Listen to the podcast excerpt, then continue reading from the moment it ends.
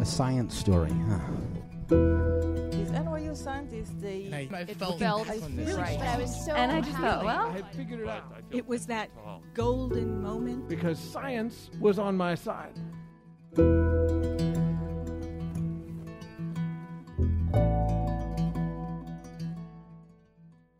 Hey everyone, I'm Ben Lillie, and welcome to the Story Collider, where we bring you true stories of how science has affected people's lives. This week's storyteller is Steve Mirsky. The story was recorded in October 2012 at Union Hall in Brooklyn.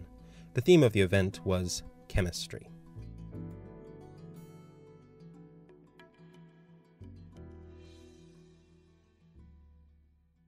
So I, I was also a uh, awesome, horrible graduate student in chemistry. I, I went to Cornell University in the chem program, and um, I, I was not a good student. I was a pretty decent lab instructor, though. I had uh, the honors freshman chemistry students. These were kids who, even as freshmen, knew they were already majoring in chemistry. They weren't pre med; they were going to be chemists. And um, so I was the TA. I don't even remember what TA stands for. Does anybody remember? Teaching assistant. That's it. And uh, so I, I ran the lab. And uh, just to give you an example of um, how sometimes I was able to reach some of the chem undergraduate students, we were building a distillation apparatus, and everybody had to build their own. Was that was funny? Okay. Well, well, I guess you know some of you have probably built distillation apparatuses at home in the bathtub for your own purposes, but. Um, uh, so the the key element, not chemical element, but piece of glassware in the distillation apparatus is this tube within a tube in which the sample that you're boiling off condenses down because the tube inside the other tube is where the sample is and the outer tube connects up to just tap water, cold tap water from the sink, and that cold tap water condenses out whatever it is you're boiling up. So the, you have the tube inside the other tube, and one of the students just doesn't see this, and he comes up to me and says, I don't understand why doesn't the tap water contaminate the sample? And, you know, it's a good question. He, he was brave enough to ask it rather than just keep going without understanding what was going on. And I thought, and I said, how, how am I going to get this through in a really simple way? And I said, let me ask you this. How come when you take a shower, the water doesn't come out your ass? tube within a tube. And the kid the kid was like, "Thank you." The great moments in pedagogy, I know. And, but the kid, the kid got it. I could see on his face. Oh, oh, okay, sure. It's tube within a tube. Anyway, so um, I finished up my master's degree at Cornell. It was a PhD program, but I got a master's, which is sort of like when you're on a game show and, they, and your lovely parting gift. And um, uh, in fact, my advisor was Roald Hoffmann, who you just heard about, and uh, he gave me some bad advice also. He said, you, he said, you should stay for your doctorate. And we knew that that was not a good idea, we being me. So, so I left and I became a, a science journalist, a science writer, because sometimes it's not journalism, it's, it's writing. And a few years later, this is now the late 80s, I was working as the science writer at the Albert Einstein College of Medicine up in the Bronx near where I live. And uh, I had an old friend named Paul who invited me over for dinner. Paul and I went back at that point 10 years. We're still friends. And we had met at this horrible job. I needed a job, this is uh, 1978. I needed a job eh, that left me free during the day because I had this uh, crazy idea that I was going to go on the stage. Um, so I needed days to go on auditions. So I figured, well, but I also need money, so I'll get a, a job at night. And I took a job at Montefiore Hospital up in the Bronx in the medical records department. And this was a horrible job from midnight to 8 a.m. You would show up at midnight, they'd give you a stack about five inches thick of, of pink slips. On each slip was somebody's name with an identification number. And then you would go back in like, it was like a library of these folders which had all their medical records, all the people who were going to be at the clinics the next day. And you had to pull the medical records and put them on these carts that would get taken to the clinics the next day. So, I mean, imagine this room. It's, it's incredibly dusty, and the medical records, who knows what kind of pathogens are on all these records? you know, there are viruses, bacteria, protists of unknown varieties, who knows what the first three or four nights I worked there, I, I, had some kind of allergic reaction. My eyes would just like swell shut, which is a wonderful look when you're trying to go on an audition the next day. So uh, Paul was already working there for a couple of weeks, and he and I hit it off, and we we became friends. And, and it's almost like you're army buddies because you're in this horrible situation. It's midnight. It's just the two of you, and you're going through this labyrinth of dusty medical charts all night with Larry King on the radio. You would, you would pray that Larry King had a good guest that night. He used to do this overnight radio show many years ago. Anyway, so I lasted two months and I had to get out. Paul stayed for six years underground in this horrible situation. So uh, after I left, I wound up going to college, then I went to grad school, and then I was working. So that takes us up to where I get an, an invite from Paul. Paul had met a woman named Vicky, who was a nurse at Montefiore, when he went to the emergency room one night, and he invited me over for dinner to meet Vicky. So I show up at their place, and we're, we're sitting and talking, and Paul says, By the way, you guys have something in common. What's that?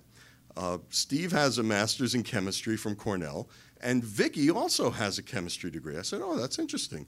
Um, where did you go? She says, Yeah, I, I, went to Columbia University, and I have a master's in chemistry too. and I thought, well, that's, that's a little unusual. Um, are there any nurses in the house? Is there, are there any nurses in the house? Is there a nurse in the house? No. Okay. Uh, good, then we can talk. Not to disparage nurses, nurses are brilliant people. Many of them are much smarter, as you well know, than the doctors who they lead around. Careful now. Oh, there are doctors in the house. It, it hurts when I do this. Okay. Um, so I thought this is this is unusual. You don't. It's just not a, a typical kind of path if you're if you get a master's degree in chemistry to then go on and become a nurse. Um, here is here is my organic chemistry textbook, my undergraduate organic chemistry textbook, and here's the one that they use for the nurses. And the nurses don't really go through the whole book either. So, um, all right, she says she went to Columbia and got a master's in chemistry. I mean, what am I going to do? Say to her, um, really? What's what's the uh, alkane versus alkene yield in the Diels-Alder reaction? You know, that's you just don't do something like that. But she said she went to Columbia, and I remembered because I had read this book that on page 859 it said in 1954 Gilbert Stork of Columbia University showed how enamines could be used in the alkylation and acetylation of aldehydes and ketones. So I said to her, Columbia, you must know Gil Stork. I didn't know Gilbert Stork, but it, you know, it's just making conversation. And without pausing, she said, Sure, I used to babysit his kids. I said, This is this is very strange. I mean, 1954, is when he did this work that he's famous for. It's it's 35 years later, and you know, okay, maybe he had kids late in life. I don't know. And then she starts to get upset, and I said, "What's wrong?" And she said, "I." You know, I said I babysat the kids, and it reminded me. I, my son, I had a six-year-old son. He he he died a few months ago. Okay.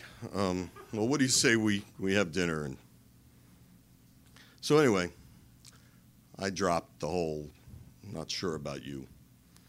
And then the next day, um, I'm talking to Paul on the phone, and I said, "Listen, something something just doesn't feel right to me about Vicky. I'm, I, I, I don't I can't put my finger on it exactly, but this thing with the chemistry degree, I, I'm not buying it for some reason. I mean, it's it's not impossible, but people who get that degree don't really do the kind of work that she does." And he says to me, "That's the same thing she said about you after you left." And I said, dude, I think you found a really spooky, smart, and dangerous woman. I said, she picked up on the fact that I was not sure about her. And as soon as I left, she covered it by making you wonder about me.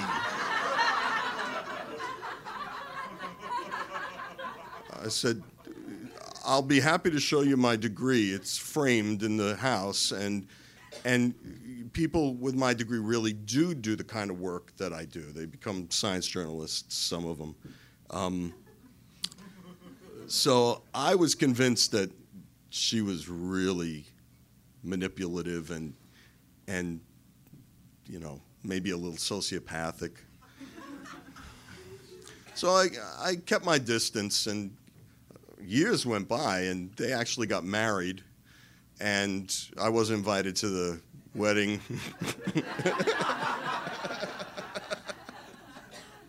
and um, and i would still see paul occasionally when he was in my neighborhood but i didn't go visit.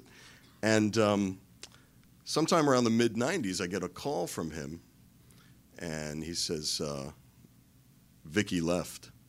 I said what happened? He said I found out she'd been buying thousands and thousands of dollars worth of jewelry on my credit cards. And I confronted her about it, and she packed her bag and left. I said, Man, that's, that's pretty crazy. And he said, And then I told my mother and my sister that she had left, and they both said, Oh, thank God. That chick's been stealing from us for years. And I said, What are you talking about? And he said, They didn't want to say anything to me, but they were sure that whenever we would come over, there'd be little things missing. After we left, they'd say, "What? You know, where? Where's my bracelet?" Or you know, there were things were gone. And he told me that he had, when he told his sister, his sister had said, "I had diamond earrings, and I know she stole them." And Paul said, "Why do you think that?" And she said, "If I come to your house, I bet you I'll find them in your house. And Paul said, Come on over. She came over. She looked through dresser drawers for like two minutes and found them. And she broke down crying. And then, a couple of days later, Paul went to the Gates of Heaven Cemetery in Westchester and tried to find the grave of the dead kid. I told you about the dead kid, right? Yeah. And he went to the office and gave them the name of the kid. And the clerk at the office says, We don't have anybody here by that name. There was no kid, there was no chemistry degree. It was, it was all made up. And Paul and I got together a little while after that.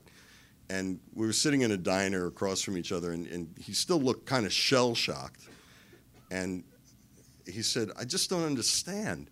How, how could I have been fooled for all these years? And I said, Paul, you never took chemistry.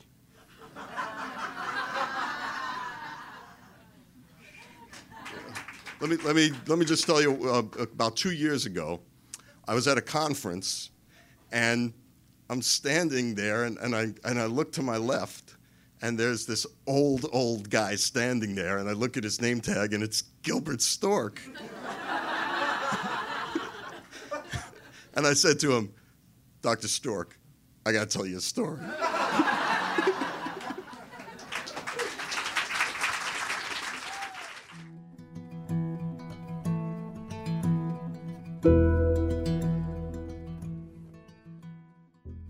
Was Steve Mirsky.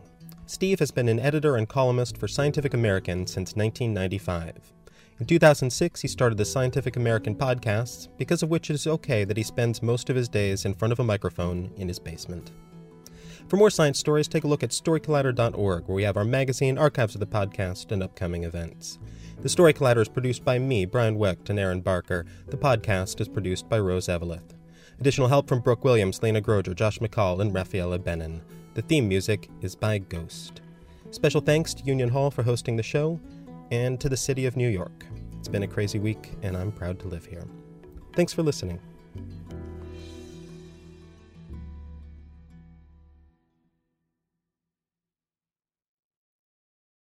When you need mealtime inspiration, it's worth shopping Kroger, where you'll find over 30,000 mouthwatering choices that excite your inner foodie. And no matter what tasty choice you make, you'll enjoy our everyday low prices, plus extra ways to save, like digital coupons worth over $600 each week. You can also save up to $1 off per gallon at the pump with fuel points. More savings and more inspiring flavors make shopping Kroger worth it every time. Kroger, fresh for everyone. Fuel restrictions apply.